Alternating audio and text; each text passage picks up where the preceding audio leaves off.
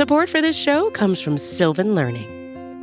When children love learning, they can tackle any challenge life throws at them. Sylvan's Insight Assessment can help you determine if your child is ready for what's ahead. It can also identify gaps in learning and point out areas that could be of concern for your child so they can tackle what's to come. And right now, it's the best price of the year at $29. Go to sylvan29.com to learn more and get your child's assessment for only $29. That's S Y L V A N 29.com. You're listening to the Vox Media Podcast Network. We're live, pal. Hey, we're live, pal, and I am very excited to. Casey, before we start introductions, do you know what that reference is from? Uh, I think it's some, some fake wrestling stuff. Some fake wrestling stuff, but I am excited to have to, to introduce our guest because I've been saying we're live, pal, since the day I started took over the A side live chat. I remember I was saying we're live, pal, during the MMA hour days. Alex, I assume you don't know what that reference is from, correct? So No, I am sir. excited to have someone that knows that reference. I when I took over the A side live chat, we were going to have multiple uh, journalists. I made a list of journal journalists in general that I would like to have on at some point. I've gone through most of them. There's still a few left, but I'm excited to knock off another one today. Uh, Sean Ross Sapp of the Fightful editor is joining us for a special Friday edition of the A side. Uh, I am very ecstatic to have him on. So, Sean, I am excited to have another one. A, a fellow wrestling fan that knows that reference. Should we smarten them up? Should we tell them, or I- should they have to figure it out on their own? I think the honor is yours, sir, because I'm sure a lot of people that are tuning into this follow your work on the professional wrestling journalist scene. So Sure. uh, you can uh, you can enlighten the audiences. Sure, obviously I'm a little deeper into pro wrestling coverage, but it's it's one of those things that you really have to see to understand, and you got to have the context of knowing who Psycho Sid is. He is a guy who literally blamed missing a booking in Cleveland on the Donald Trump travel ban. He acted like he couldn't fly two states away because of that. he is known for quitting wrestling like every summer so he could go play softball. But he, he tried to, he was doing an interview with Jim Ross on TV. Yeah. It was a promo, it wasn't even it was an interview. it was a promo, and he messed it up. And he's like, "Oh, let, us do that over." And Jim Ross goes, uh, "We're live, pal." and this this, This is also the- the, guy that said, I, "I'm twice the man that you are with half the brains that you have," and he he obviously mixed that up a little bit, or Sure. did he? Or did he? Uh, I like to give him the benefit of the doubt, but for those of you wondering, like, why would he not know we're live? This was that was the early days of when Raw, WWE went from taped to quote raw footage, uh, live footage. So uh, what he thought was a taped promo was live on the air. So he was reciting lines, messed up, and asked to restart out of character. So for all of you who are wondering why I keep saying we're live, pal, at the beginning. There you go. But of course, uh, joining us this week is my no- more normal uh, co-host Alex Savis and the producer Casey Leydon. How are you guys on this special Friday? Can't complain. They're trimming palm trees outside my window, which is something I never thought I would say. so all's good. a, little, a little jealous about that. A little jealous about that. Hey, I used to live in Chicago, so I'm a Midwesterner at heart. Fair. City of Just Soup. moved out to City, City of of Soup. Soup. There you go. We'll Anyway, explain that Casey, reference one day. Casey, what's what's life like in your part of the world? Ah, stupid. Yeah, okay. But I'm here. I'm here. I'm here. I'm here. Anyway, Got a I'm clean sure shirt on, wa- pants. I'm good.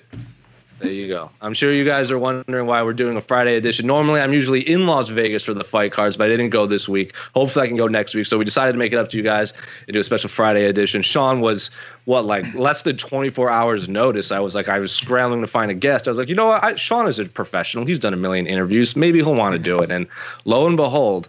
Not only did he want to do it, I gave him a very broad window of whenever the weigh-ins were over, and he goes, "I'll be ready whenever." So a true professional, and the professional wrestling world is still batting a thousand on showing up on time. We've had gentlemen Jack Gallagher and Big E Langston and uh, Brody Okay. Lee uh, of AEW fame all show up on time. So professional wrestling world still batting a thousand.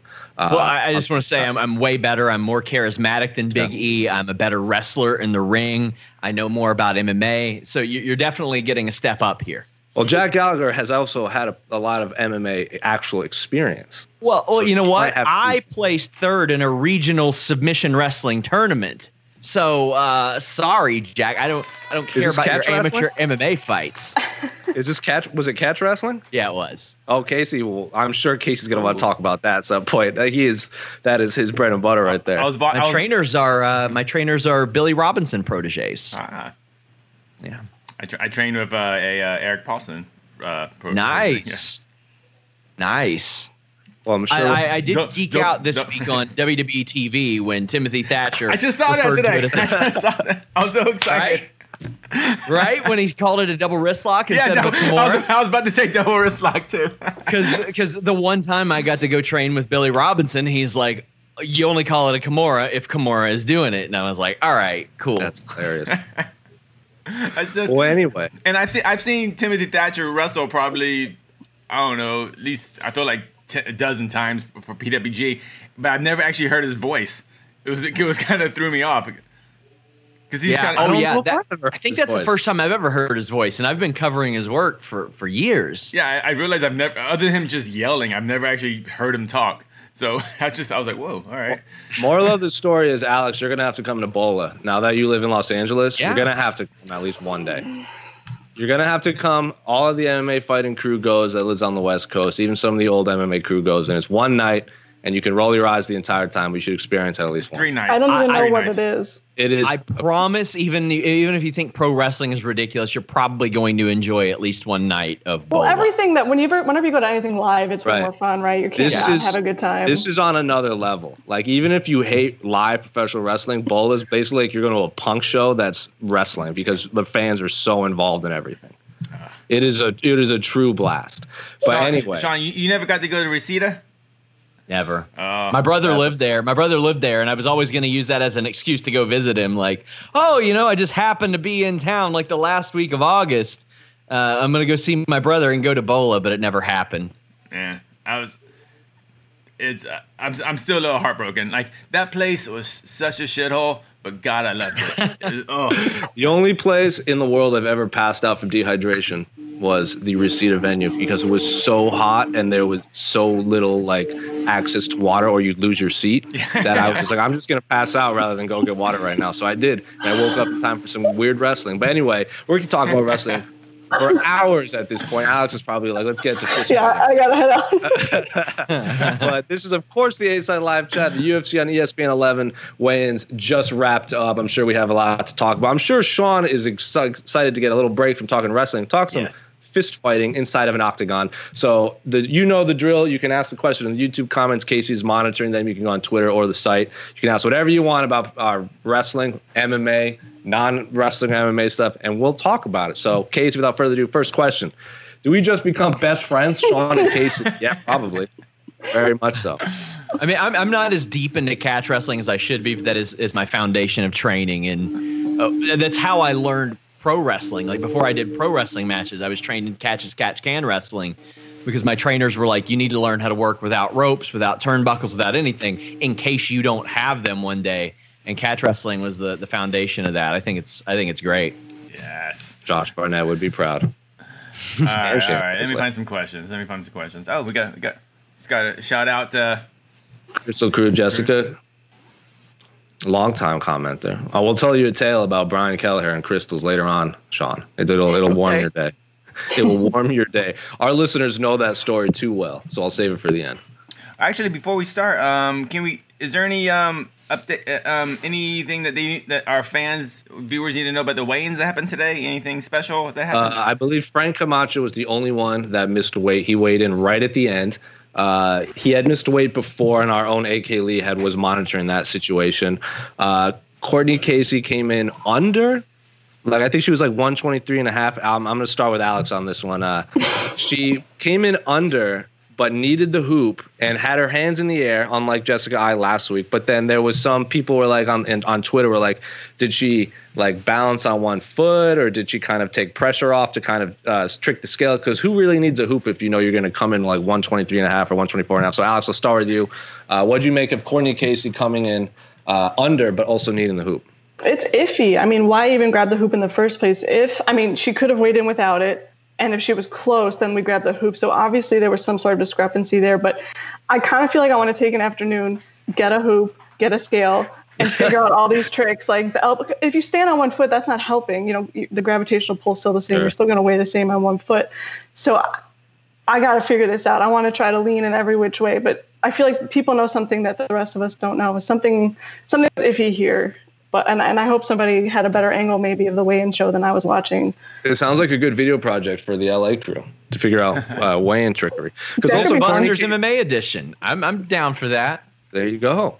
There's is Bellator is Bellator coming back too from Phil Acoustic Chaos. I heard in the summer. I have not heard an official date. Uh, I know they still want their featherweight Grand Prix show. Sh- Sean, I'll start with you. Uh, obviously, none of us know an exact date when Bellator is coming back, but are you looking forward to the return of Bellator to have some non UFC fights to talk about? I am, although it will be weird to see them not on immediately after Cops because I felt like I was just as likely to see an MMA prospect on Cops as I was the prelims of a Bellator show. Um, I mean, it's it's Bellator. They're gonna they're gonna run a bunch of shows. They're gonna find a Pitbull brother to main event every single one of them, and I'll watch them. I, I don't know if I'm excited, so to speak. I thought that when they really stepped up their roster and signed a lot of people, we would have more significant cards, and we wouldn't have some of these really thin shows that they had that ran. I found myself I couldn't skip them, but I would have skipped like 40% of their shows ahead of all this. And they have the talent roster to make it happen. Uh, but if it's business as usual, I probably won't be as excited. But I, I'm excited to see any live combat sports or any live sports at this point. So uh, I'll be there watching. I am re- I am very excited to for them to continue their featherweight Grand Prix. Uh, I was super excited. I, I like the, the the the what did you call it the the the presentation of like the the drawing, the Little game, seating. game show thing. That I thought that was amazing. That is one of the best things Bellator has ever done. Uh, I really. Our own Guilherme, and then at, uh, before Pizzi uh, moved on to uh, other things, put together this piece where Pedro Carvalho interviewed Patricio Pitbull because, of course, Pedro Carvalho is Portuguese but trains at SBG, and the and Patricio Pitbull is Brazilian. So they interviewed each other, and the trash talk on display was truly incredible. It was basically like uh like P- Pedro Carvalho was like, uh, first question, Patricio, uh, why do you think you're gonna beat me? And who even like why why why did those thoughts go through your head? And Patricio Pitbull also goes, uh, counterpoint, uh, who even are you? Like that's the kind of trash talking that was on display. Uh, so I am beyond excited. I think the the break benefited um what's his name? Uh, AJ McKee, who had the knee injury and almost had to pull out. Uh, I think the the pause in action will give him benefit because I'm very excited to see him fight Darrion Caldwell, who has a little bad blood between them. Uh, Alex, what are your thoughts on Bellator coming back? I know Cris Cyborg wants to fight again. Uh, I think we talked a lot about the featherweight division last week, a women's featherweight division. We all agree that the, the Bellator has the biggest one. So, uh, how excited are you for Bellator to pick up? Yeah, I mean, even speaking just like on the Grand Prix, um, I mean, we all have fans that are trying to get or fr- friends that are trying to become, you know, MMA fans, and sometimes it can be really hard to follow. And I almost think that like pointing people in the direction of like a Bellator Grand Prix to watch is easier because it's way easier to follow who's fighting who, what are the matchups. Lo- Logically, why are these people fighting each other? Have you ever tried to explain to your friends like how UFC matchups occur? It, it, you can't, it can't be done. So I think you know Can't um, be done. Bellator. I think Bellator should capitalize on that you know corner of the market maybe of sort of like more casual um, fans. I know people are really. Uh, I personally want to see Cyborg fight Cat Zingano so badly. Uh, whether that happens right out of the gate is one thing. I know the UFC is probably missing Cat Zingano right now, but uh, yeah, I'm excited for a lot of. Uh, I know Scott Coker is a big proponent for women's MMA, so I'm excited Is, to is the see what rumors? he has. uh, is Bellator planning to have their events in California? That's That is an excellent question. I don't honestly know. yeah, because I I know CSAC has been talking about you know eventually they will have to start going again, and Yeah. I, I'm actually I'm most interested in Bellator coming back because I want to see what their version of the no audience mm-hmm. show would look like. You know now Yeah, because it's not like they have an Apex. Yeah, so, so I'm assuming since they're you know associated with Paramount, there's all these sound stages all over LA. That boom, there you just have it on a sound stage. You have the light set up, and this is a chance for Bellator to uh, actually kind of kind of reinvent their live show because I don't think we're gonna have live audiences for a while. I think I, I'm gonna go. I'm gonna say I'm gonna be I'm gonna be optimistic and say another year. You know. So they're going to I'm have cur- roughly the same paid attendance attendance as usual. Ooh, Aaron. Uh, I'm I don't want to go there. I don't want to go there, but yeah, you know. I'm curious this affects their plans with the European series. Uh, I know the Mm, that's Bellator was issue, yeah. holding a lot of cards in Dublin and London and Manchester. Like they, they were supposed to have that Dublin, that London card with like they they are really on the the James Gallagher train, the Michael Venom Page train. There's a the Pedro Carvalho train trains at SBG Ireland. So if there's a travel ban still for a while, there's going to be a lot of European fighters in Bellator that aren't going to be able to fight soon. So will they have? And of course, Cage Warriors has that partnership uh, or like handshake partnership with the UFC. What's going to happen if the the Bellator is sitting on all these European fighters that can't get to America? Thank you for the question, Phil. By the way, I have not thought about Bellator in a while. I've been on the UFC Same. train. So Yeah. Okay, next question. Oh, I lost the question. Where to go? Boom. This is a simple one. Ollie, Emmett versus Burgos predictions. Alex, I'll start with you again. Uh, outside of the main event, I think this is the fight I am most looking forward to, uh, especially on the main card. This fight, absolutely. Someone's going to sleep in this one, I think, but I've said that a million times and I've been wrong almost every single time. So, Alex, what are your thoughts on Emmett versus Burgos? Is Emmett the one who claims that he's he's like kind of a he's always going for the finish? Is that he was the one who said yeah, that, right? he's the one that That's said that whether it's the first punch or the last punch, he can knock you out. Yeah, no, but he specifically said it yesterday during media day, and sometimes Yeah. we're, we're doing so much that I forget who says what. Um, yeah, I think um, I'm gonna go with Burgos then because I don't I don't appreciate that kind of uh, candor. Ooh. Yeah, Sean, your thoughts on Emmett Burgos? I'm rocking with Burgos. I mean, Qatar's had some trouble against top top level talent like Moicano and Zabit in the past. I don't know if Burgos is there, but that those are the the two that have presented Kattar with the most problems. But then again, uh, you look at you look at where they were, or, or sorry, uh, Emmett rather, um, got a little mixed up there.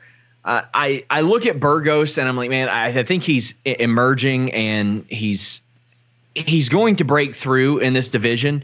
And this is a really good litmus test for him, especially with Emmett coming off the, the Mirsad Bektic win that looked so good and the Michael Johnson win that looked so good. And this is a guy that I didn't necessarily see this this type of performance out of in his early UFC fights. I remember when he came in a few years ago, he wasn't having the most exciting fights, and and he, he's really stepped up in that regard over the past year or so. But I think Burgos is going to overwhelm him. Casey, your thoughts? Um, I think it's gonna be a very. I, I think it'll be a very competitive fight, but I just think Burgos is an overall a better mixed martial arts fighter. Obviously, Emmett's got that. You know, knock you out the first punch of the fight, knock you out the last punch of the fight. You know, he's got that threat. But um, I just if they fight ten times, you know, I say Burgos wins seven. So obviously, Emmett's got a chance, but um, going Burgos. Do you guys remember that fight against Michael Johnson? The Emmett fight. Yeah.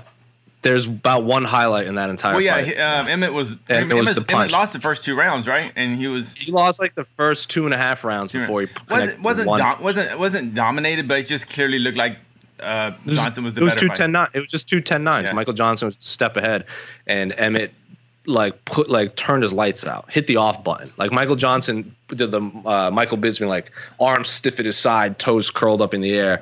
Uh, he uh, Emmett also did the same thing to um, Ricardo Lamas. Was that on? We- I can't remember what we- fight I mean, Michael. Johnson did a Michael Johnson fight. You know, looked Yeah. looked like a world beater, an A level fighter until he wasn't, and he lost. He he lost. That's just a very classic Michael Johnson fight. And then the Jeremy Stephens fight with Josh Emmett, that's I think there was a headbutt or something in there. So uh, Emmett like broke his face, and then he took a year off to recover. Next week, Ma- Mara Romero Borella welcomes Miranda Maverick to the UFC. For those that don't know who Miranda is, what kind of fighter is she? Casey, anything you want to tell us about either of these fighters? Um, I don't. Um, uh, Maro Romero Borella. That's a lot of syllables. Um, um, yeah, we we've seen her fight in the UFC. Uh, but Miranda Maverick is a very high level prospect, and I'm super excited. The UFC signed her, and um, I think this is a great matchup. Um, it's it's uh yeah, just a good matchup. The short notice thing is kind of scary. So because Miranda does have issues making 25 with a full camp, so I'm hoping this is this was just announced late rather than um truly. Yeah. Oh, you know, sometimes you know, we hear fights a couple weeks after they actually they're actually signed for, but um, no, I'm very excited for Miranda Maverick. She's super good. Um, but uh, I'm more interested in why the UFC has will never sign Vanessa Porto, but the actual Invicta Yeah. flyweight champ.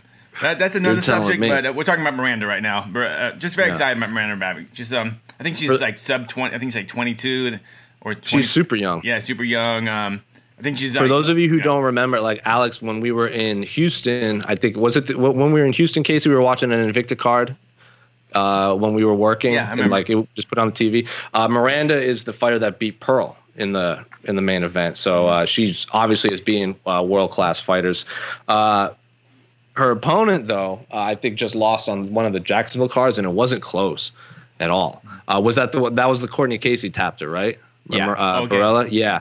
She has a, a lot of people know her from her actions outside of the octagon. I think she almost had like she's like a 27 year ban or something crazy like that, and overseas for like something to do with cocaine and a whole lot of drugs. I don't know the exact details or laws from overseas. So uh, if you Google her name, I bet all of the top stories are like MMA fighter busted with an absurd amount of drugs, banned for life from competing in her home country. So uh, I I think this she was going to be a lot better than she ended up being too. When she came in and she beat Kalindra Faria like really quick, Yeah, I was yeah. like, all right, th- that was that was pretty impressive.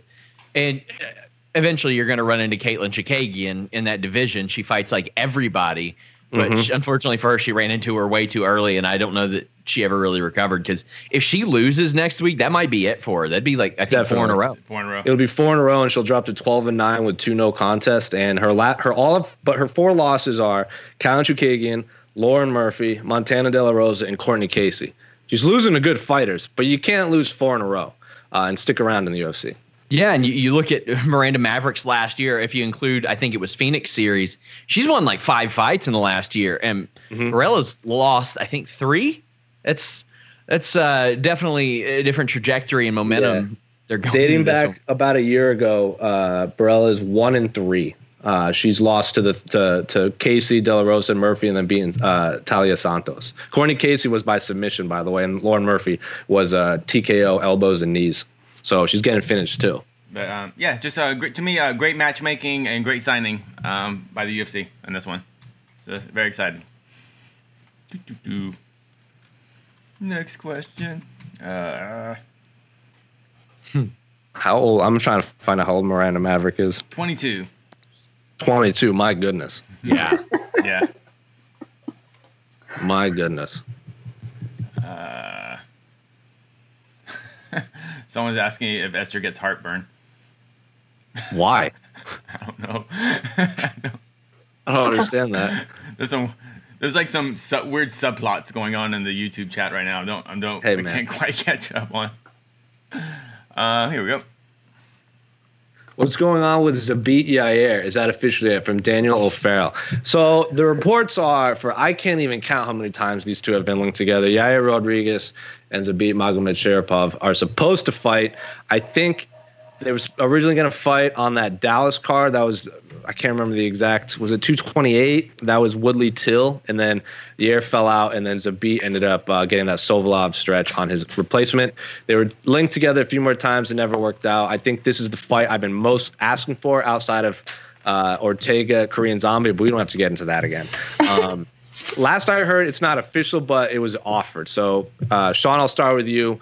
Uh, thoughts on a possible matchup between Zabit Magomedsharipov and Yair Rodriguez?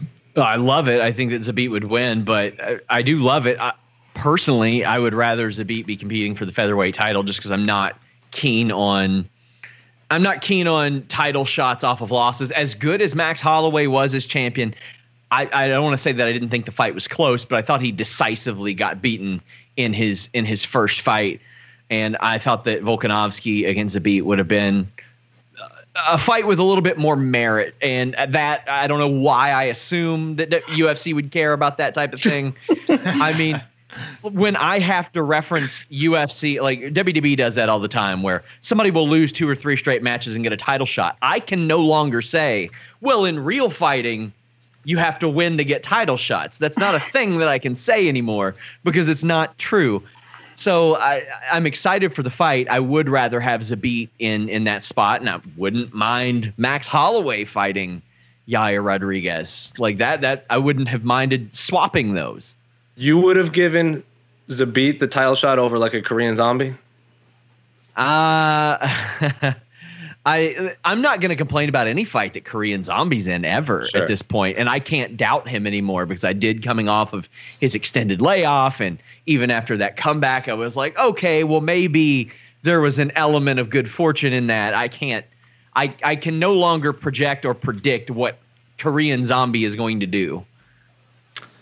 Alex, your thoughts on uh, Yair and Zabit, and do you agree with Sean that you would like Zabit deserves a title shot rather than Max Holloway? Um, not yet, but I don't think he's far away. But I do agree with Sean that Zabit gets this done very easily. Um, Whoa, I mean, he's just easily. yeah, the Wow. guy's a Whoa. freaking savage. Like honestly, I Whoa. oh easily first round submission. Put it in the books. Crazy I like it. talk. Crazy I like talk. from I don't think that's crazy talk. I don't think it's crazy. no. Yeah, Z- Zabit just finishing Yair in the first first round, easy submission. We'll see. We'll see, Casey. Well, I'm looking at the rankings right. I'm looking at the rankings right now. Volkanovski's obviously champion, and then the top five in order is Max Holloway, Brian Ortega, Zabit, Korean Zombie, and Yair. Uh, selfishly, I don't want Korean Zombie or Brian Ortega to fight anyone else but each other. Uh, which means Holloway's fighting Volkanovski, so Zabit and Yair makes sense. Uh, they're both super tall, lanky, long fighters with very exciting styles. They've called each other out a million times, so yeah, if you're looking at the rankings, Zabit would be next up because Max has already lost to Volkanovski. Brian Ortega was booked up, so Sean's not wrong. The beat would be next man up. Do not give But any. Do not use these rankings. These rankings aren't real. I know I was about to say, Casey, but the rule in MMA is you can't use your you can't use logic. Don't use your brain. and Jose's not really Well, going off the rankings. yeah. Al- going- Alex Savage uses that rule all the time with, with her Right. crazy. Jose's prediction. going off the fact that he doesn't want Ortega to fight anyone else, so that's what he's know. going off of. He's I know. I don't want people like, out of the running. for those of you, Sean, I'm not. I'm sure you you're not aware, but I've been asking for for Brian Ortega and Korean Zombie since about 2015. I would love I- that. I found out that Korean Zombie and Brian Ortega, the first fight, fell out when people started tweeting me, "Are you okay?" And I was like, "Why? What happened?" and then I like looked square, and I was like, "Oh, you guys are just all looking out for my well-being." So yeah, Yeah. selfishly, Ortega Korean Zombie needs to inject that into my body. But let's not forget Dan Ige and Calvin Kattar have a big featherweight main event coming up on Fight Island. That is a real random fight that I didn't know I wanted until they announced it. Uh, so, and then Frank Edgar's out of the rankings. Uh, Jeremy Stephens coming off a couple losses, so Burgos and Emmett have a big fight. That that would be eight versus ten, and then where's Arnold Allen? And of course, Casey, we can't talk about the featherweight division without talking about Ryan Hall. I still selfishly want Ryan Hall versus Jeremy Stephens so badly, just for the clash of I personalities. know. No, I I don't. want Ryan Hall against anybody, but Yeah. he appears like as often as Bigfoot. That's hilarious. That's so funny. But uh, and then when, uh, Bryce Mitchell is apparently not. He'll be in the rank. He has to be in the rankings soon. So a lot of big featherweight fights coming outside of bantamweight. My God, featherweight is but, that- so but exciting. that's why I hate this. I hate this um, title fight right now because it just once Kattar e- Ige happens, then there's gonna be another person. Well, they should get a title shot, and so I think after the winner of Kattar Ige, Zabit Yair, and Korean Zombie all have all have legitimate. Uh, Yeah. uh, legitimate uh, choices for the next title shot, and um, I, uh, I just uh, I'm just so mad that we're having Holloway, um, Volkanovski because we already saw it, and Yeah. um, and we're gonna see it again. I agree. Like we we just don't need to see it now. Like this is this is a chance for the UFC I'll to make build build a bigger star. Like like Volkanovski won't become a bigger star if he beats Holloway again. To me, And Holloway Well, I- is effectively removed from the title picture if he loses. Like I just don't I, get I it. hate that. I don't. I don't. it's so I don't- weird. I don't get it. I don't get it. Oh. Sorry. I'll, uh, it's like it's like Joanna. She loses two in a row to Rose, and then she's not going to fight it for another title uh, for a while. But now that Rose is no longer the champion, we got that epic fight which to me is the second greatest title fight I've ever seen in my entire life between Weili and Joanna. Um, so yeah, interesting things from Phil Acoustic Chaos again. Has Jessica commented on Calvillo's claim that she missed weight by so much? I don't think she's made. I don't think she's made an official comment. Not that I've seen. I don't think it, it was based off of Calvillo's comments. I think it was just oopsie. Or no, she was proud of it, right? Yeah, she was no, proud yeah. of If, if she just missing by peed, it- yeah. Yeah, then why didn't you go pee? I'm sorry. Hey, hey, I'm s- I'm just saying. I'm just passing along knowledge. Don't, don't get mad at me. Yeah, I don't think she's she's like she's taken like subtle shades. Like she's tweeted a photo of like a bi- of it says shitty attitude with a big X through it. But like she's not post she's not posted like any official comment outside of like I'm beyond thankful for fighting on a main event this and that. So no official word yet. I want to see those receipts because Calvillo says she's got texts and I need to see them. So Do you all think that Jessica should move back up to 135 permanently? Because that did not work out well for her the last time. And she was understandably frustrated about the lack of a 125 division. Mm-hmm. But it's like she can't, she hasn't been making the weight and she has not succeeded at 135. So it's a pretty rough situation for her, admittedly. Alex, I'll ask you that. We've talked about this on Between the Links. Should we should the UFC force Jessica to move up to 135? at this point, yeah, probably. Um, I don't think Chris. I don't think she's going to do it willingly. I remember somebody asked her if she ever planned on returning to bantamweight, and she said no because it just felt like she was wearing a ten pound, you know, vest on her. She just felt slow and heavy. But if if you're not going to prove yourself at 125, then you're, you're going to kind of have to live with it. Was she So- wearing that? Was she wearing that bulletproof vest? Didn't help. Didn't cover her head. Do you think she That's what- kept that? Do you think she still has that like hanging in hope her so. closet? I really hope so. Because also, let's not forget when she fought Valentina, she ca she waited till like 10:58 to weigh in. She waited till the last possible second and barely needed the towel to make championship weights. But she made championship weight, so she can do it. Uh, she did it before and went leading up to that fight. So maybe give her one more shot. If she doesn't, to prove that she can make the weight, and if she doesn't, then make her move up. yeah. I said I, I I would like her to go to 35, and I just think.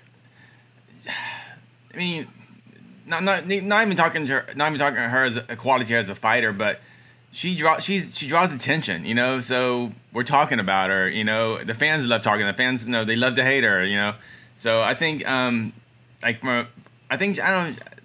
I think she's fun to have around. I think she's fun at 35, and it's just different match. I think. Who, who, who would you match her up at, at 35 right now? Like, what's a At 135, let me look. Let me pull up the roster. I can't think of someone right now for some reason, but like I feel like there's some. UFC rankings. Who? Talk amongst yourself, people. You know, it would be interesting, Jessica Eye versus Nicco Montaño because they both got flamed for missing weight.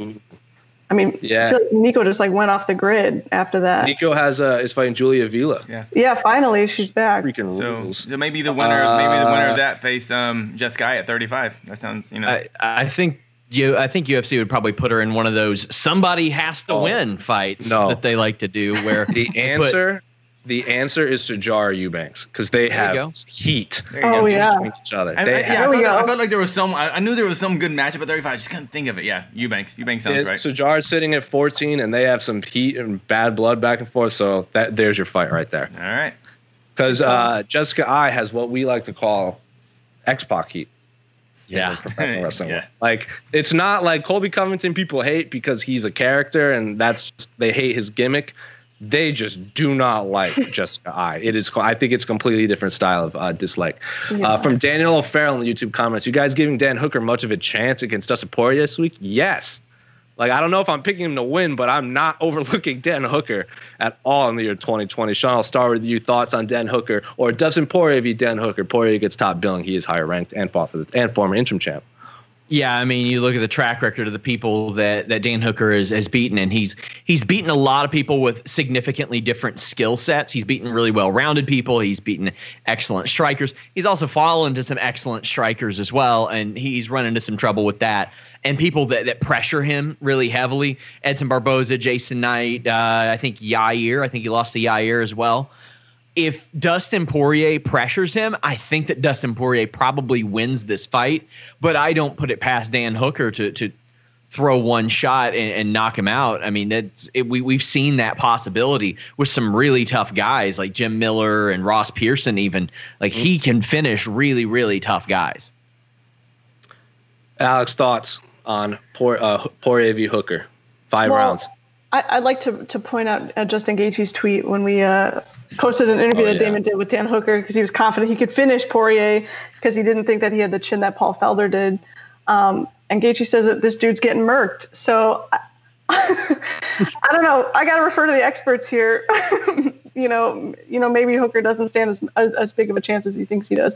At least not, in- maybe not in a finish for Poirier. Maybe by decision, but I don't know if he's going to finish him. I completely forgot Dan Hooker fought Yair Rodriguez. That Yeah. fight just does not even. I don't. I had. I know that fight happened now, but I had no recollection of it until you just said that. It's the beauty of the lightweight division. Like so many of these people catch each other on their way up, and That was at featherweight, when featherweight. Dan Hooker was still oh, cutting. down God, it was, wasn't it? Yeah, Yeah, Man. yeah, yeah. I mean, Because then he lost. Because he lost to Jason Knight at featherweight, and then bumped up Yeah. to lightweight and went on this tear, and then got put through the ringer against Edson Barboza. But that's been his only loss lately. Has a win. Has has a KO win over Gilbert Burns, who's now fighting Usman for a championship. So, my yeah, goodness, how, I how much how much weight do you really put in Hooker at featherweight? I mean, I I, I don't really put too much. I don't. I can't think of that as a, almost like a, another lifetime. I just think he's a. It's like Anthony Smith. It's like Anthony Smith, it- Thiago Santos, at middleweight. Yeah. Like they're just was about to completely different people. he's- oh, yeah, just Or not- like Jessica Eye at, at bantamweight was probably a different fighter than at flyweight. My goodness, I forgot that fight happened.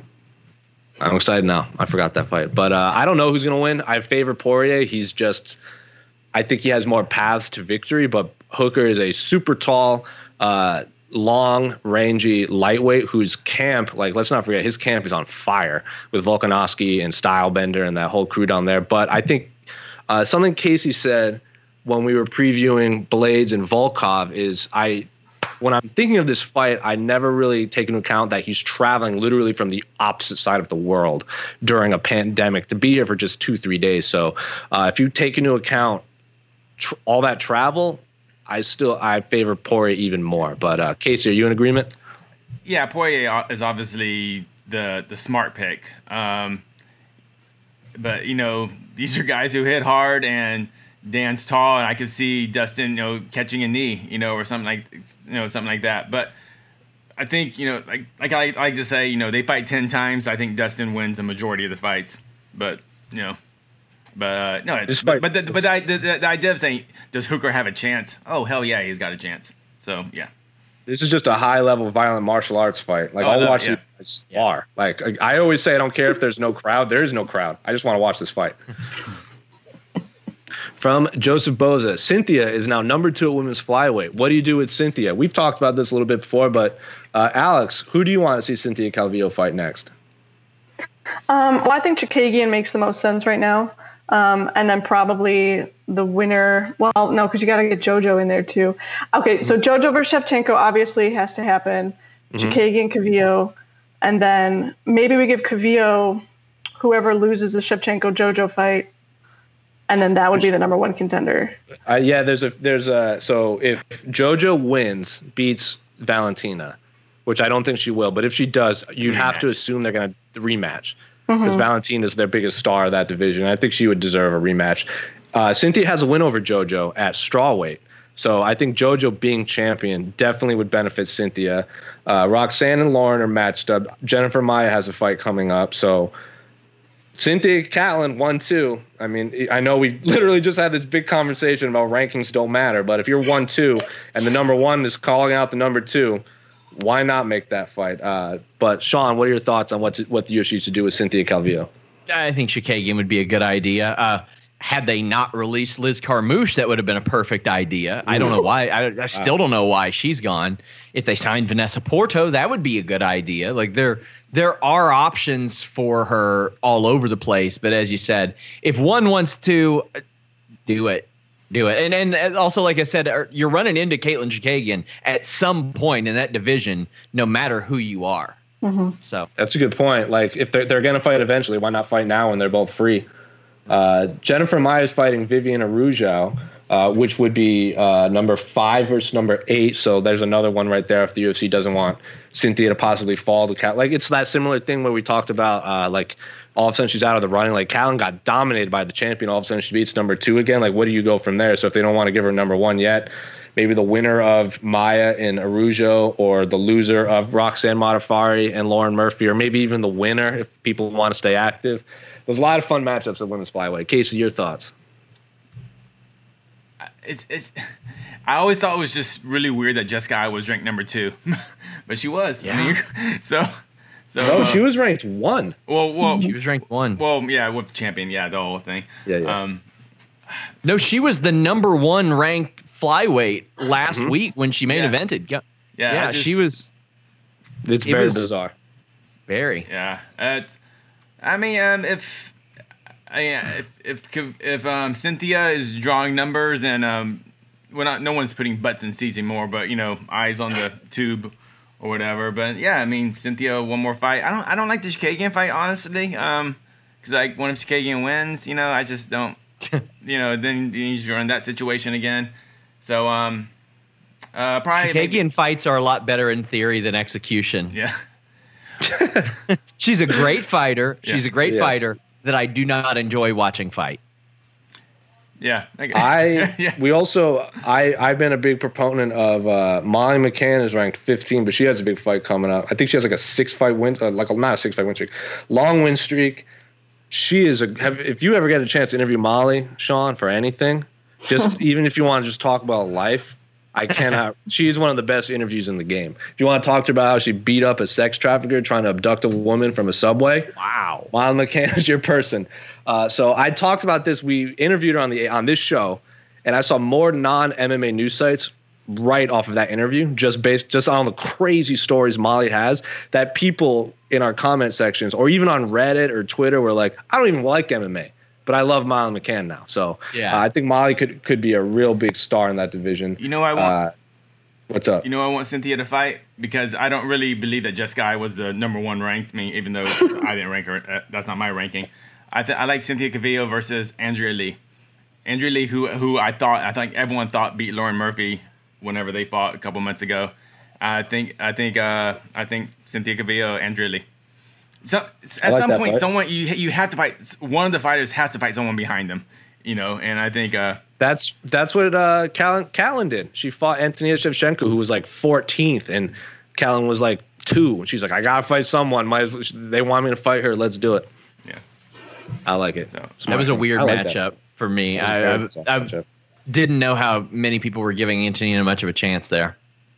Is Antonina last name. is is is Antonina UFC level? I don't. I honestly don't know. I haven't. I. I, I don't I don't really know her previous fights and I've I actually the only fights I've really seen her are fights that she's lost in the UFC from just grapplers. I mean it's is she is she a good fighter? I just don't know. In, in that division, probably UFC quality, but that's not a high bar until you get like to 10, 5. And uh, that is UFC's own doing because they, they let people like Liz Carmouche go. Like Yeah. they let her walk out the door. And as you mentioned, Vanessa Porto's right there. They could they could have her if they wanted her. They don't for whatever reason. So Yeah, Vanessa Porto seems to be in that, that kind of same area with the UFC, like like a Sarah Kaufman is. She's clearly a top fighter. The UFC just refuses to sign him. Don't know Yep. why, Antonina is a multiple time gold medalist in uh, Muay Thai tournaments and various other promotions. Her only losses in her career are to Roxanne Modafferi and Katlyn Chookagian. So it's not like she's losing to people outside of the top five. yeah. It's like uh, people like Felicia Spencer's not a good fighter. I'm like, who did she lose to? No, no, Cyborg and Amanda I wasn't even saying Antonina was like not a good fighter. I just I, Sure. I just don't I actually just don't know very much about her other than that she's Valentina's sister. it's like Yeah, she's She seems to she's be almost- basically learning on she's learning on the job. yeah, like She like, says she's- she's- she's Hua, cutting- Valentina Shogun. You Yeah. know, just like good but not the same. They can all be the Burns brothers. Yeah. But we didn't get this question, but I want to ask you guys. Let's talk about the disrespect from the placing on the card of Roxanne Modafferi versus Lauren Murphy. the second, and now, now, in, the, in our Between the Links show we did on Monday, we were talked we talked about this, and Aaron Bronsteter said it doesn't matter where you're placed on the card. You know, it means the, U, the, the UFC put Roxy down there because they want people to tune in early. But I, t- I call total BS on that because for the virtual media day, if they were really trying to promote that fight, they would have brought him in. What they're two top five flyweights or top ten at least. Two, I think they're two top five flyweights, and they're fighting the second the second fight on a fight night, and they didn't even bring him from media day.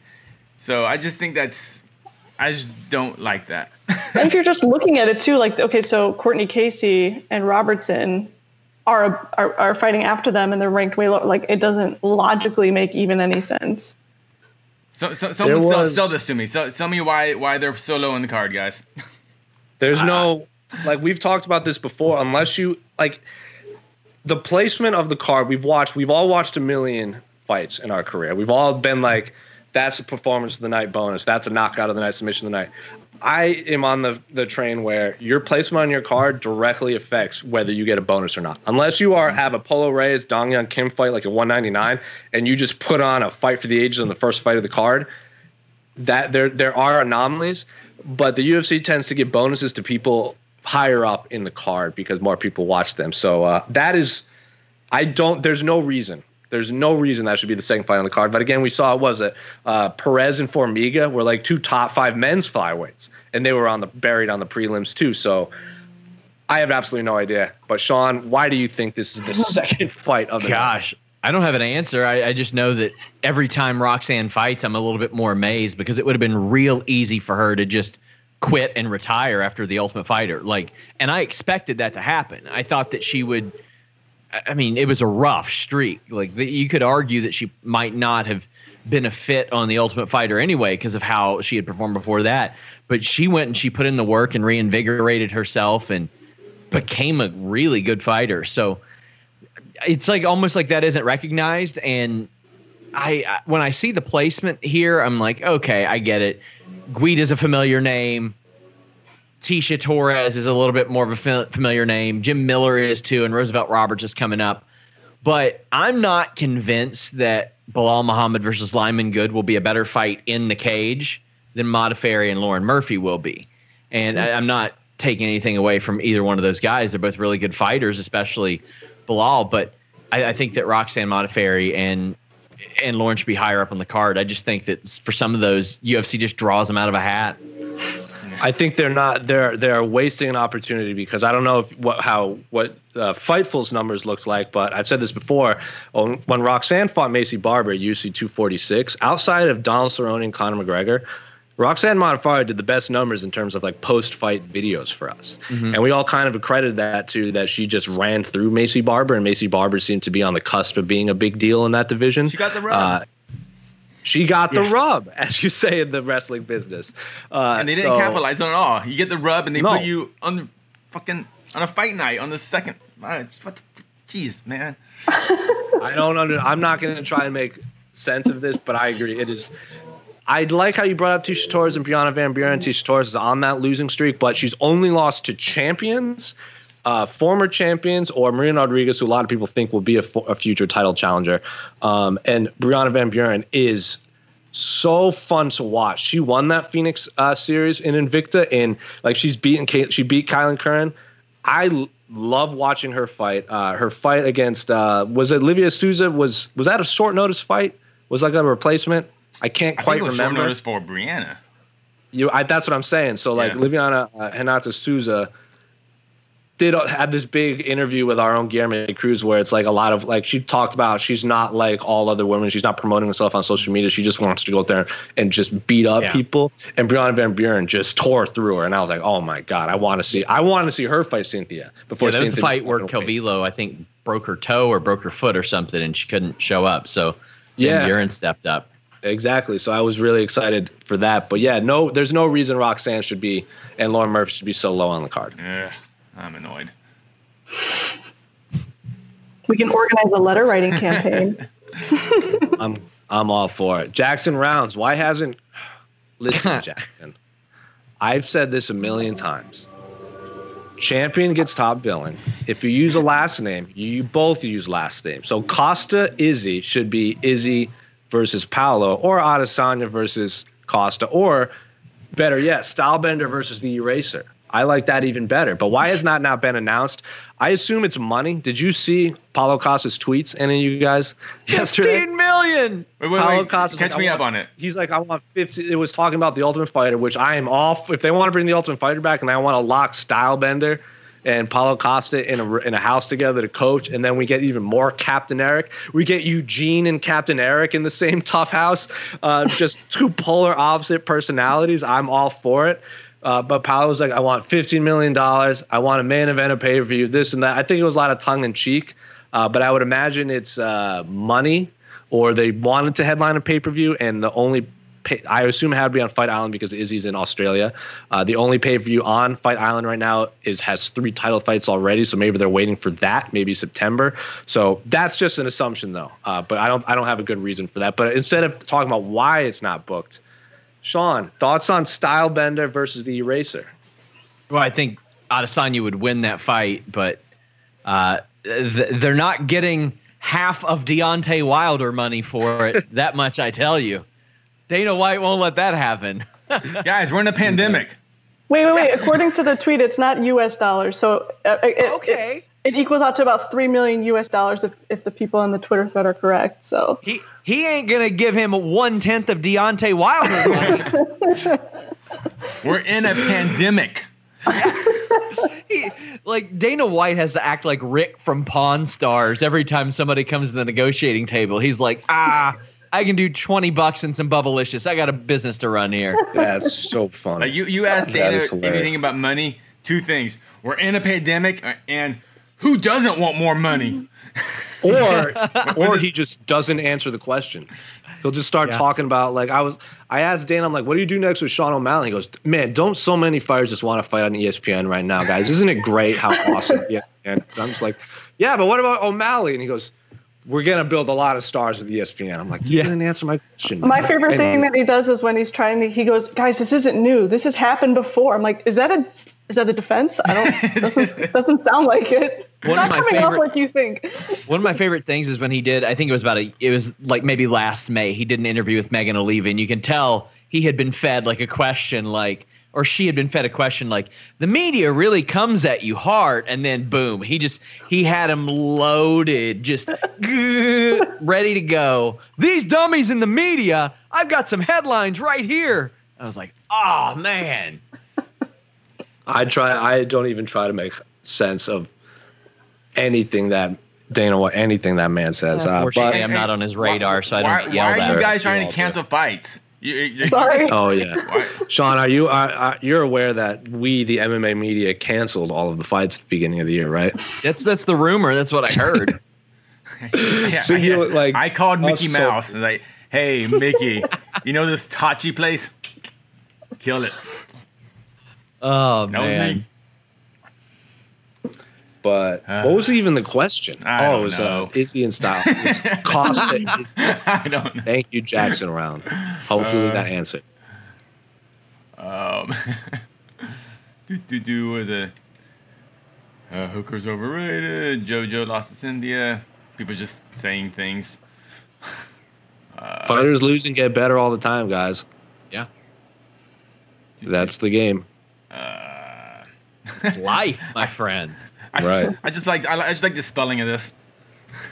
What's next for Sean O'Malley? But he's Ooh, ooh, let me, let me, a contract dispute, There you go. and then a Bingo. long period of inactivity as a result.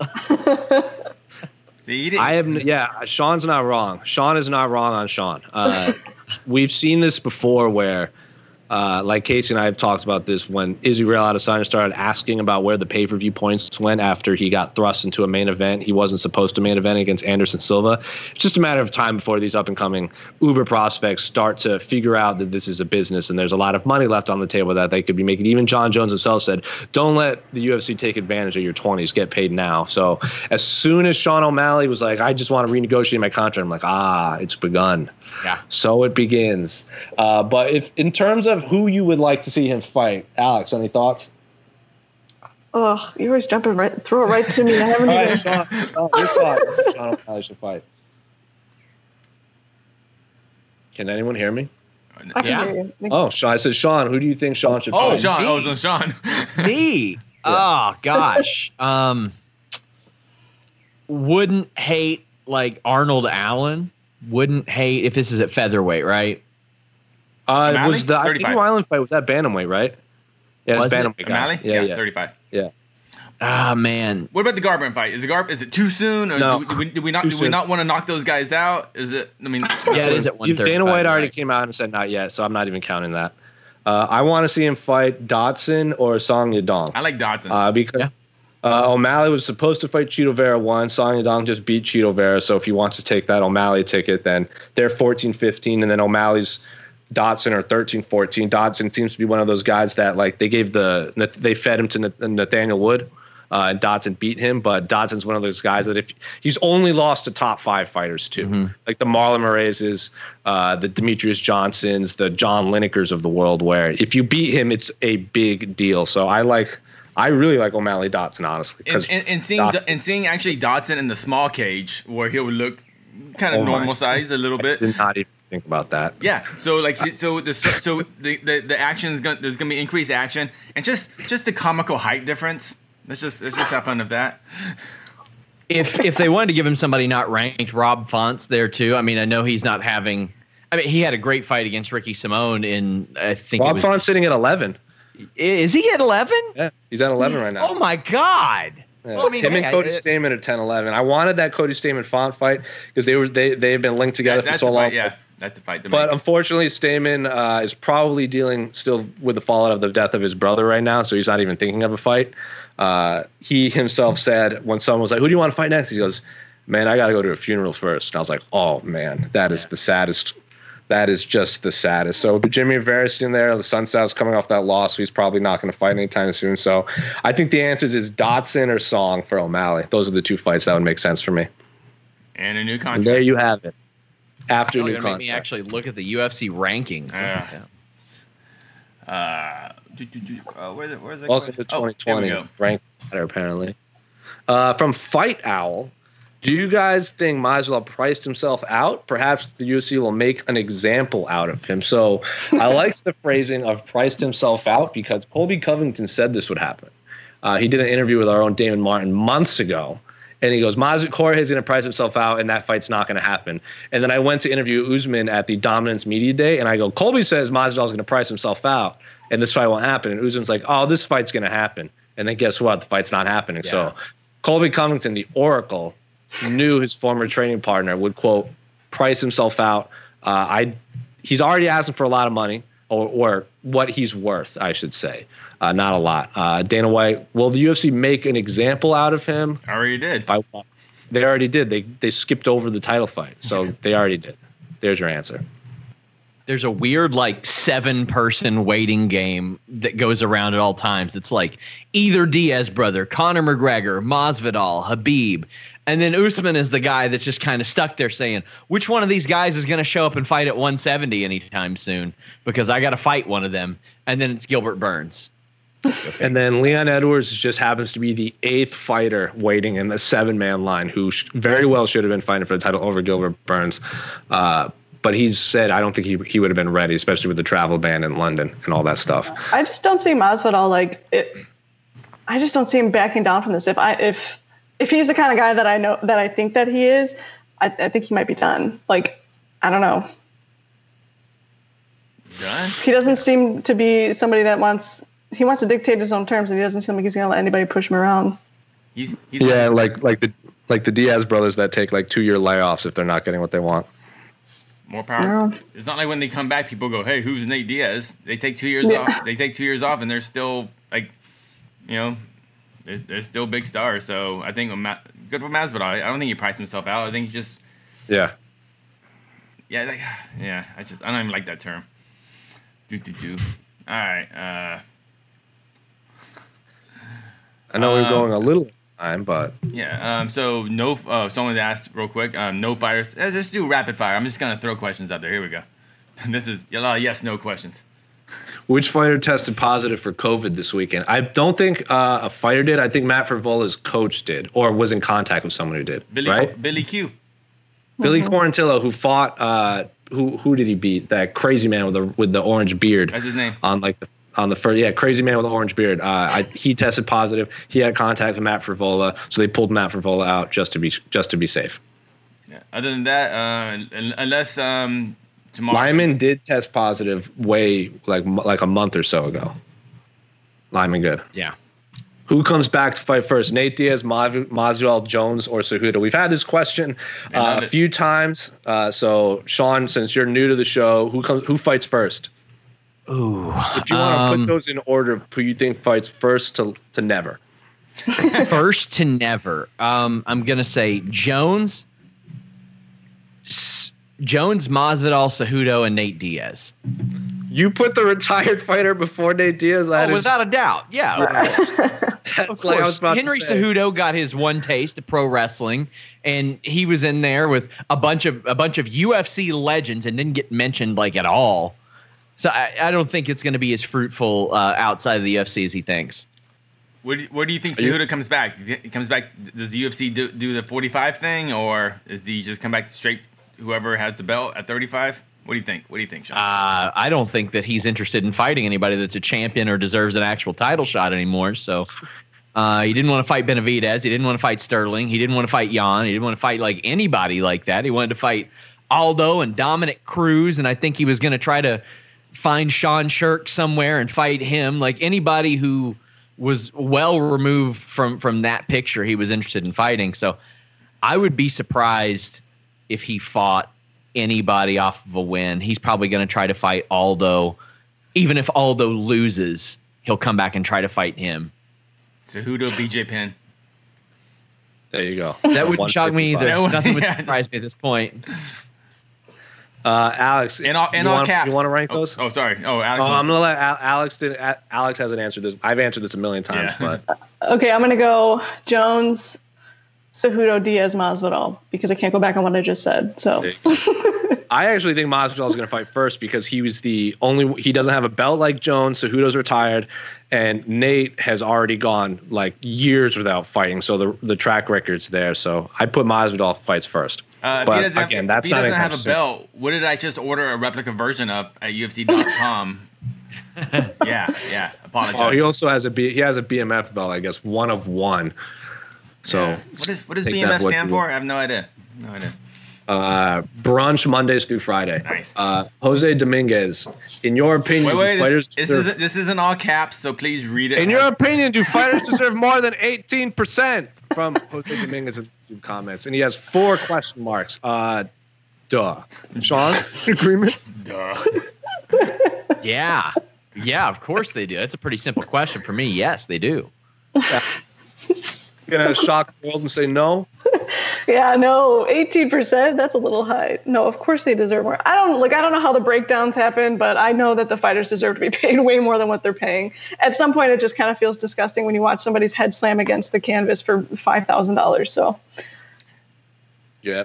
It's, I feel real gross Is there, sometimes. is, there, Casey? is there any way I could say no and try to justify this? Like, Oh. no, because when I watch a UFC, I don't care who's in the cage punching each other. I just like the fact that the cage has eight sides. oh. And one times eight equals eight, so you like the math right there? Math. Math. So 81%, that's what they deserve to keep the math in check. Jon Jones' first loss will be to blank. Ooh, Casey, I'll start with you. Uh, well, you already lost to Dominick Reyes. I was just gonna say. Oh. um, but Jon Jones' first loss will be to. Uh, well, he already lost to Matt Hamill. That's hilarious. Uh, first loss, man. Um, his first loss will be to Francis Ngannou.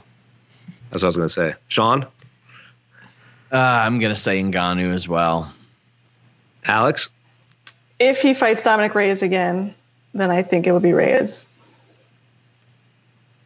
I'm going to agree with. Oh man, I, I mean it's Reyes or Ngannou. I think that's the answer. Uh, I think he has a big. I think he. I think he. I favor.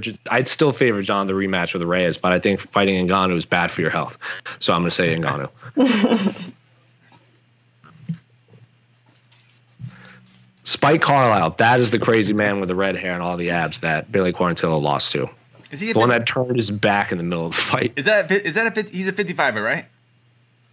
Is that 55? Uh, I don't know off the top of my head. yeah, 55 or 45. I would imagine. Yeah. Alright. Um, hey guys, we're over an hour. All right. So that is a wrap for Whoa, this wait, wait, wait, wait, one more, one more, one more. One more? Who's next for Wiley, and what are the thoughts? What are and what are their chances against the champ? Who's next? Um, Rose um, Andrade winner. Yeah, I guess. Right? Unless Tatiana just magically heals and they give her the title shot, which Ooh. I know Alex. I was just giving you a soft because I know Alex always wants to talk about Tatiana Suarez. I know I miss her so much. I hope I wish her a very speedy recovery. I just feel like I Tatiana, love- she just always loses that momentum. She always, she has to, you know, you can't- yeah, just, just come back against somebody. who's who's next? I don't know. That's a good question. It seems like Rose That's- Andrade winner. I mean, that's what I feel. I feel like. Yeah. It is, but I feel like she just destroyed Andrade. So, like, would you want to rematch that? You know what? Yeah, I would, oh. would want to rematch that. I mean, it was overseas, and you know, like we've heard this lots of times from fighters. Like, or I mean, what do you think? Like, someone getting you know knocked out in what I think she lost in like 30 seconds. Is that is Like that that. a worse loss than losing a 15 minute decision? I just What, think, you know, what's it- up with? Sorry, what's up with Tatiana Suarez these days? Is she? Yeah, we were, we were just talking her neck. So after she beat Nina Ansaroff in Chicago of la- one year ago, hmm. Uh, she were. I, I'm sure you remember that fight. It was very Yeah, uncharacteristically dominant. Like she was not as dominant as before. I know Alex doesn't like me calling her this, but a lot of people compared her to a female Khabib, uh, Yeah. with just her dominant wrestling, she didn't do any of that. And we asked her about that, and she hurt her neck so bad that she couldn't shoot for blast double takedowns. Like it was so, and you can't mess around with your neck. Uh, Yeah. so uh, I think she's trying to recover there because if not, I can't. I would imagine she would have already fought for the title right off of that win. Uh, so if she if she's not ready to go, uh, and Alex wants Alex Kaylee wants to let us know it's Whaley, not Wiley. So apologies. uh, Nina's on the shelf because she's giving birth to her and Amanda Nunes. Babies. Claudia is coming off that quote unquote win over Angela Hill. Carla Esparza has a fight coming up, doesn't she? And then Yan Xiaonan is sitting at 10. Marina Rodriguez is at 9. So, yeah, you're probably right, Casey. Winner of Rose versus Andrade. I think that's the fight. Let's talk about the bullshit ranking because everyone had Angela Hill beating Claudia. Yet when they did the rankings, they still put Angela Hill behind Claudia, which is the stupidest thing. If you thought the person won and the rankings are completely subjective, what you think, so why? It's like nah, everything sucks. How many people they have on that panel now? Like four. Yeah, Right. these things, yeah. It's like Amanda Ribas has a has a fight against Paige VanZant coming up too. Like that's another big fight in that division. I know Paige. It's the last fight of Paige's uh, contract, so she's off to greener pastures. That that's another loss. And Alexa Grasso is no longer fighting a straw weight. I want to see her fight Marina Rodriguez because that fight is going to be be super violent, but Marina's not ready for that. So yeah, you're right, Casey. Andrade's Rose winner. Simple. All right. Is that a wrap que- for a no, question? Last- Last, one more question. Last question? question. Make this a good one. Who's the most flexible on the A side chat now? Uh, Sean, if you weren't aware, my old co-host Pizza Carroll is the most flexible media member in all of sports. He can put his feet behind his head. Yes, uh, he can. Uh, it's all, all, all our listeners have heard this story a million times, but in the middle of UFC 246 Media Day, we were waiting in line to interview Anthony Pettis, and Pizza goes, decides that was the appropriate time to let me know that he could put his feet behind his head, and did it in the uh, the middle of maybe about a hundred reporters. Uh, and we all were just on. He was on the ground going, "Look at this!" And he just put his feet behind his head. So, in terms of who's the most flexible, I am the most inflexible. So I would assume it's Casey. So for those of I, you, I used to be pretty flexible. I could, like, still occasionally when I go to the gym and there's somebody that's in there the first time, I'll pull off like something stupid from Rubber Guard or a gogoplata or something. And that's about the extent of it these days. So I, I don't think I'm up there with, with this panel. I got Casey, you- you're pretty flexible, right? I need I need, but I need a good stretch though. I'm not one of those like just instantly out of bed flexibles. Yeah, it's like I'm an old man type flexible. But yeah, Alex, I used to be flexible like Sean, but I started, you know, lifting weights and I wasn't focused on full mobility and I lost a lot of uh, range of motion. So, well, you're all three of you are more flexible than me. Wait, I'm wait, the most wait. inflexible. what do you bench, in the Savis? world. What do you bench? I actually don't bench because I've got a bad elbow from years of tennis. So You actually have a tennis elbow. Wow, I actually have a tennis elbow. you're, you're that person. All right. But is that a wrap? That's is a that wrap. a wrap on the A side? So, Sean, I'll tell you the story with Brian Kelleher real quick. Uh, we have a fan who is a big fan, Jessica, as you saw, who is very much into crystals, and we've kind of adopted the crystal method, specifically uh, from Jared Cannonier's years of talking about crystals. Uh, Brian Kelleher is also into crystals, and Jessica gave us a crystal to give to Brian Kelleher before his fight at UFC 246. After he weighed in, uh, we gave him a tiger's eye crystal, which supposedly magnifies and increases a monetary wealth and like good fortune. One hour later, uh, he gets bumped up to the main event of a Conor McGregor card and wins the post-fight bonus. So. I'm not saying it wasn't the crystal, but it was 100% the tiger's eye crystal. So if you want, if you're in the business for crystals, Jessica, I know you're watching this. Send Son some crystals. I, I mean, I'm just saying, like, I was like, okay, what are they talking about crystals? like, and I Googled it, and I don't know if the same second thing comes up for you guys as me, but it, it ain't wonderful. and and Did you amethyst- Google Crystal Crew? I just Googled crystals, just crystals. Like, okay, is that slang for something? I get the feeling you all aren't pushing crystal meth on this show. No. But I Can't say we looked, and the second thing that came up on my Google under sea crystals is an amethyst polished crystal phallus. Oh, No, definitely not what we were talking about. Yeah, I, I would hope not. That's what I was talking about. What are you Don't think? send Oh, me yeah. those whatsoever.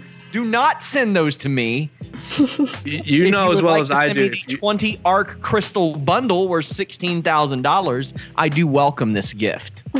Well, you know as well as me, when you start telling our audiences not to send you something, they're going to send it to you. Wonderful. well, Jessica Crystal Crew right there already says boom. So if you get a bag of crystals in the mail, that's Jessica right there. Or she hits you up for crystals. But anyway, that is the end of this episode of this special Friday edition of the A side. I was so happy to finally have Sean on the show. And of course, Sean, as the guest of honor, the floor is yours to plug whatever you want to say. Uh, thank you guys so much for having me. Fightful.com. Uh, we cover pro wrestling, MMA, and boxing. We spe- specialize in pro wrestling. Uh, we've been breaking probably more news than any other wrestling website out there right now. We have a great podcast network.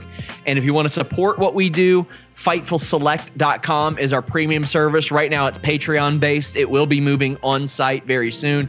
But go over there to get some uh, reputable news in a wrestling business that isn't always so reputable. There's there's some wild stuff that's going on right now, but uh, we're doing our best to bring you all accurate news. So uh, give it a go. You, you guys have a, a big group of writers on your site, like freelance writers and stuff? fairly. We we had stepped away from freelance for a while but we've actually been doing pretty well r- lately and we have a few more joining. We actually had three new faces join our site this week but uh, yeah we're we're uh, we got a pretty expanded roster so to speak of full-time people and i'm trying to integrate more freelancers into that as well. But So on the podcast side we have tons of freelancers So for all of the people that always message me asking where can I go to learn writing and stuff like that, just ask Sean. He knows. yeah, oh yeah just that just ask me that's, that's what i ask live to do There you go. I'm sure you get those emails. All you probably get more than me uh, about what people want to write about professional wrestling. I, I get it a lot, but my my advice is just create content. Even if you don't Yes. have an outlet, create an outlet. That way you have something. Do reviews, do columns, do live results, do podcasts, whether it be audio and video, do video editing, step out and try to do some photography. The more versatile you are, the more likely you are to get hired because if you can excel or even be decent at a, lot of things, you'll be trusted with those roles and have a lot more opportunities. Well said. That is a much better way of phrasing what I was trying to say. Uh, Alex, anything you want to say before we sign off? I know you hate doing these, but I gave you a chance to listen to Sean and prepare this time. If any of our listeners out there uh, work at a car dealership, I'm looking for a great deal. Southern California, hit me up. There you go. That's the what. Use your use your platform for real life things. Casey, anything you want to add, or you want to answer Alex's question? I, I'm not. I don't know shit about cars. I'm. Not, I don't know. I just like I, I turn the car on. If it doesn't start, I have to buy a new one. That's all I know. There you go. Well, anyway, that's it for this episode of the A side. I'm sure we're gonna have a preview show. I know Mike has a special guest. Do we know who that is yet? Casey? It will be Lionheart Anthony Smith. And There we'll- you go. So s- s- stick around. Supposedly he has a fight coming up. Maybe he'll talk about it. But uh, Anthony Smith and Mike going to do an awesome preview show for UFC on ESPN 11. Uh, the entire crew will be back tomorrow for the fights. I'm sure we'll do a post-fight show via the same format that we've been doing, except I just won't be there on site. Uh, then, of course, stick around for all of our post-fight stuff and pre-fight stuff tomorrow and into next week. But for Jose, that's Alex, that's Casey. Thank you so much, Sean. I'm sure you'll be back on, and maybe even you'll get on between the links. Uh, Mike Heck's uh, around the horn type show, and you can lose yeah. to me, the undefeated ah. champion. So uh, undefeated on. and undisputed. Let's not forget that. But we'll see you next Wednesday. You're listening to the Vox Media Podcast Network.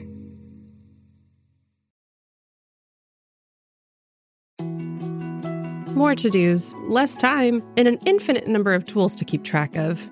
Sometimes doing business has never felt harder, but you don't need a miracle to hit your goals. You can just use HubSpot because their all in one customer platform can make growing your business infinitely easier. Imagine this high quality leads, fast closing deals, wildly happy customers, and more benchmark breaking quarters. It's not a miracle, it's HubSpot.